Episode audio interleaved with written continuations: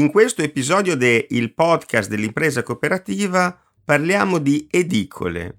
Si tratta di luoghi che ognuno di noi conosce molto bene. Sono i chioschi dove compriamo i quotidiani o le riviste, dove i più piccoli acquistano un fumetto o le figurine di un qualche album e dove possiamo trovare anche altri prodotti, dal biglietto dell'autobus a dei gadget o articoli da regalo. Sono diffusi ovunque ci sia una comunità per cui le vediamo capillarmente distribuite nei centri urbani di grosse dimensioni, ma anche nei paesi di provincia, fino alle frazioni relativamente piccole. Le edicole sono un luogo di cultura, un crocevia di persone interessate alla lettura, che vogliono informarsi e documentarsi. Hanno storicamente contribuito alla diffusione dei giornali e quindi al formarsi dell'opinione pubblica, e per ciascuno di noi rappresentano un elemento che interseca più ricordi, anche solo quello della trepidante attesa dell'uscita di un periodico che avevamo in ansia di leggere. Quante volte qualcuno di noi ha chiesto all'edicolante del suo quartiere: Scusi, è uscito Tex Wheeler? Oppure Scusi, è uscito cioè? Le edicole sono in crisi.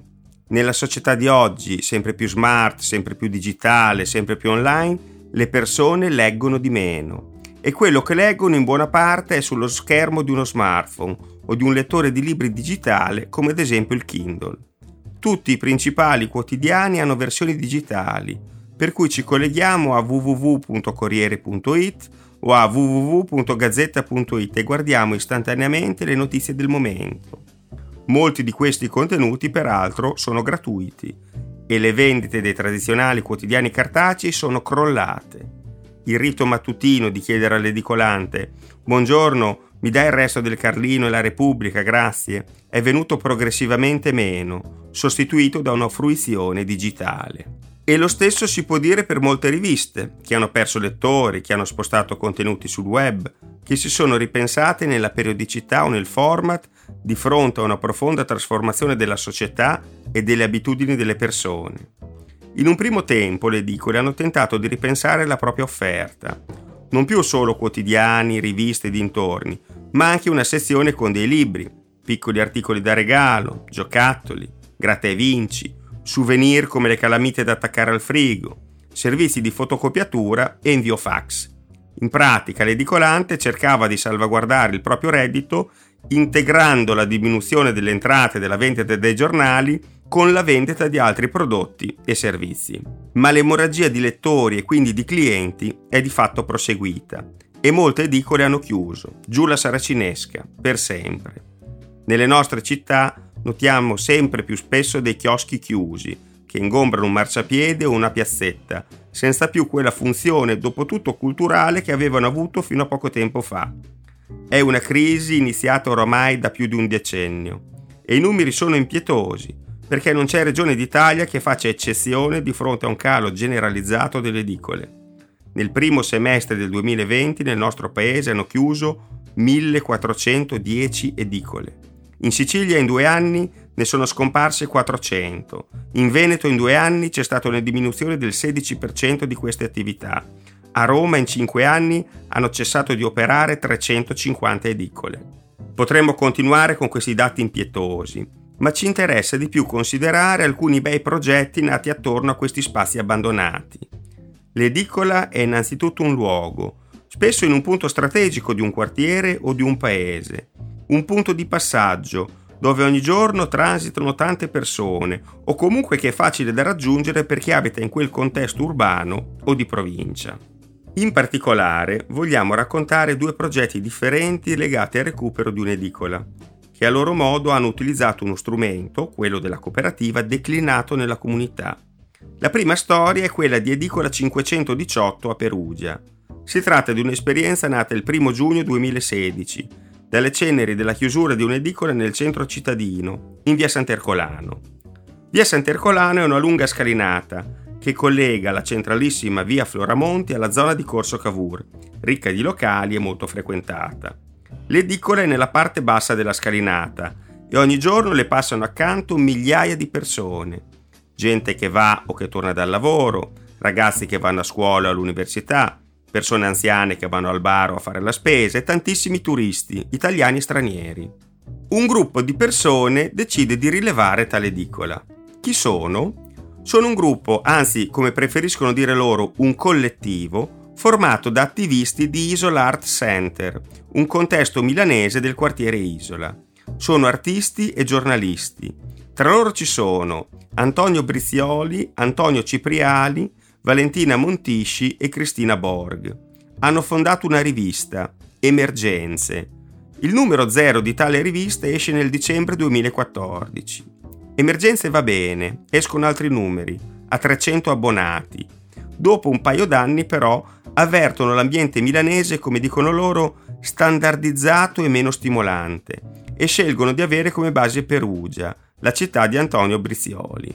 L'esperienza della rivista Emergenze induce il gruppo a comprendere che mancano infrastrutture dedicate alla circolazione di materiale editoriale particolare avvertono l'assenza di una distribuzione fatta a misura del piccolo, ovvero di librerie che dedichino spazio e tempo a produzioni di editoria indipendente e che pensino non solo alla vendita, ma anche alla promozione e alla diffusione di progetti nuovi. E così decidono di comprare l'edicola e di trasformarla in questo senso. Poiché il progetto non è di una singola persona, ma di un gruppo, scelgono di costituirsi come cooperativa. Il nome completo, anzi, è Edicola 518 Impresa Sociale Società Cooperativa. A proposito del nome, voi vi starete chiedendo perché 518? Perché quando andarono dal distributore che in regime di monopolio riforniva tutte le edicole dell'Umbria, un addetto per comunicare a un collega che erano arrivati disse ci sono quelli della 518.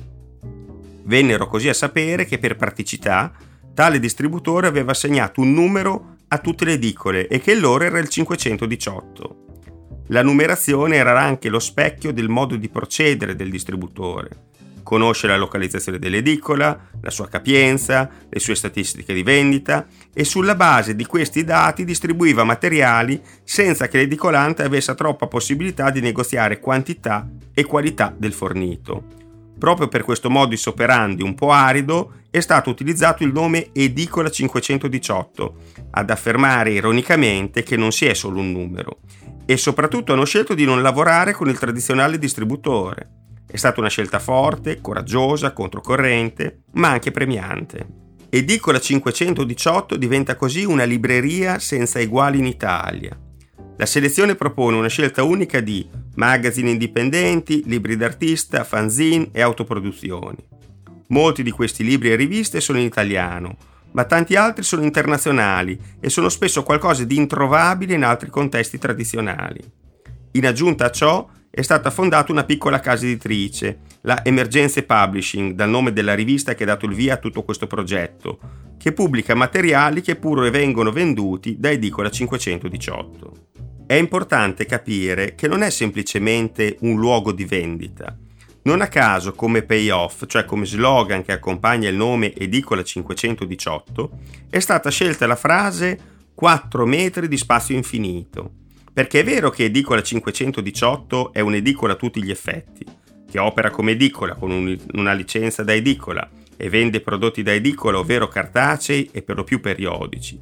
Ma oltre a questo c'è lo sviluppo e il racconto del mondo dell'editoria indipendente italiana e internazionale ovvero c'è una produzione di eventi culturali che ruota attorno a Edicola 518. In particolare sono stati organizzati incontri pubblici, nei quali i libri e le riviste sono diventati un'occasione di confronto e di dibattito.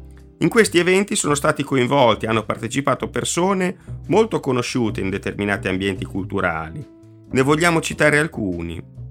Il giornalista Giulietto Chiesa, purtroppo scomparso nella primavera del 2020, lo psichiatra Piero Cipriano, il cantautore Pierpaolo Capovilla, i calligrafi Luca Barcellona e James Clough, l'ex dirigente scolastico Francesco Codello, il direttore di A Rivista Anarchica Paolo Finzi, gli attori Marcello Sambati e Ilaria Drago, il performer Cesare Catà, il regista Sergio Martino. Come si diceva, non si è voluto solo ridare senso all'edicola come punto vendita, ma anche riaccreditarla come punto di riferimento culturale per il quartiere e per la città di Perugia. Il progetto è poi proseguito con altre ramificazioni. Ha inaugurato uno spazio, definito Magwall, in un negozio del quartiere San Polo, a Venezia, Si tratta di un esercizio commerciale monomarca che tratta un brand indipendente di accessori in pelle chiamato Declare.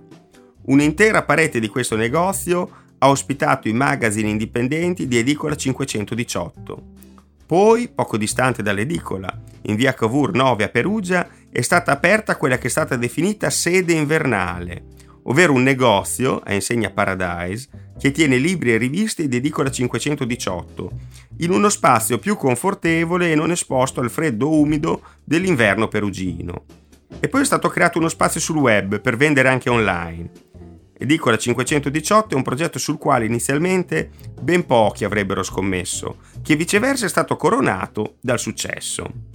La seconda storia che vogliamo raccontare è quella della cooperativa Il Passo della Barca. Anche questa narrazione ruota attorno a un'edicola. Siamo a Bologna, in una zona di periferia, il quartiere Barca. Si tratta di un contesto abitativo realizzato essenzialmente negli anni 50, 60 e 70, sull'onda del boom demografico cittadino e della conseguente corsa a costruire. Là dove c'erano alcune case di contadini circondate da campi coltivati, sorge un nuovo quartiere cittadino, con palazzoni popolari, tra i quali il famoso treno, raccordi viari, supermercati, due parrocchie e quant'altro. Il quartiere si chiama Barca perché costeggia il fiume Reno, in corrispondenza del passo, ovvero di un traghetto che ne consentiva l'attraversamento per raggiungere dall'altro lato l'abitato di Casteldebole. Per tutto il secondo Novecento la Barca è un cosiddetto quartiere difficile, microcriminalità, tossicodipendenza, marginalità sociale, degrado. Poi molti di questi problemi vengono superati, grazie alle istituzioni e alla società civile, ma anche grazie al fatto che è una zona ricca di verde, ben collegata al circondario, che attira nuovi abitanti, nuove famiglie, che aiutano ad annacquare ma anche a risolvere il disagio sociale che connotava la zona. In una piazza del quartiere, piazza Giovanni Bernardi, c'è un'edicola. È gestita da Giuseppina Worca, per tutti la signora Pina, nata da Asmara in Eritrea, poi trasferitasi in Italia e da 44 anni giornalaia al quartiere Barca. Conosce tutti nella zona e tutti conoscono lei e la sua edicola. Quando per ragioni di età e di maturazione dell'età pensionabile la signora Pina annuncia che smetterà di lavorare e che probabilmente la sua edicola farà la fine di tante altre, ovvero chiuderà, per molti è un tuffo al cuore, un pezzo dell'identità del quartiere che se ne va. Accanto all'edicola c'è una scuola primaria, ovvero elementare, l'Ecesana.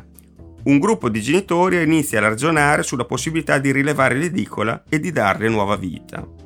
Sembrano chiacchiere e ipotesi fantasiose invece si attrezzano per farlo davvero. Chiedono aiuto a Lega Coop e si costituiscono in cooperativa, di fatto una cooperativa di comunità, ufficialmente denominata il Passo della Barca Società Cooperativa Impresa Sociale, con riferimento al vecchio nome della zona. È il 20 marzo 2021 e la cooperativa si costituisce con 79 persone. Il numero dei soci cresce progressivamente, fino a sfiorare le 100 unità. L'obiettivo è rilevare l'edicola non solo per mantenerla e qualificarne l'offerta in termini culturali, ma per rilanciare il valore sociale, per farne un punto di riferimento della comunità. Ma questo è anche una sorta di pretesto per aggregare le persone, per creare reti, per coinvolgere la cittadinanza in iniziative culturali, ricreative, civili. Tutto questo a rivitalizzare un senso di appartenenza. Viene lanciato un crowdfunding per l'acquisto dell'edicola. Si raccolgono 13.100 euro. Il 26 ottobre 2021, di fronte al notaio, Antonio Cardelli, presidente della cooperativa Il Passo della Barca, firma l'atto d'acquisto dell'edicola. Contemporaneamente, grazie alla collaborazione con la COP, il Passo della Barca partecipa al progetto Più Vicini. In pratica, nel supermercato Coop del quartiere, nel mese di ottobre, a tutti coloro che fanno la spesa viene dato un certo numero di gettoni in base all'importo speso e i consumatori li possono inserire in urne vicino alle casse, corrispondenti ad altrettanti progetti. Fra queste urne c'è anche quella del Passo della Barca, che risulta essere quella più premiata dai consumatori e che quindi ottiene il primo premio, una somma di denaro messo in palio dalla COP. È l'inizio di un percorso che vede attive anche le istituzioni cittadine, in particolare la Fondazione Innovazione Urbana, che fa riferimento al Comune di Bologna, che aiuta la cooperativa. L'obiettivo è riaprire l'edicola, ma non limitarla alla tradizionale funzione di vendita di giornali e riviste. Si vogliono proporre anche altre cose che ruotano lì attorno.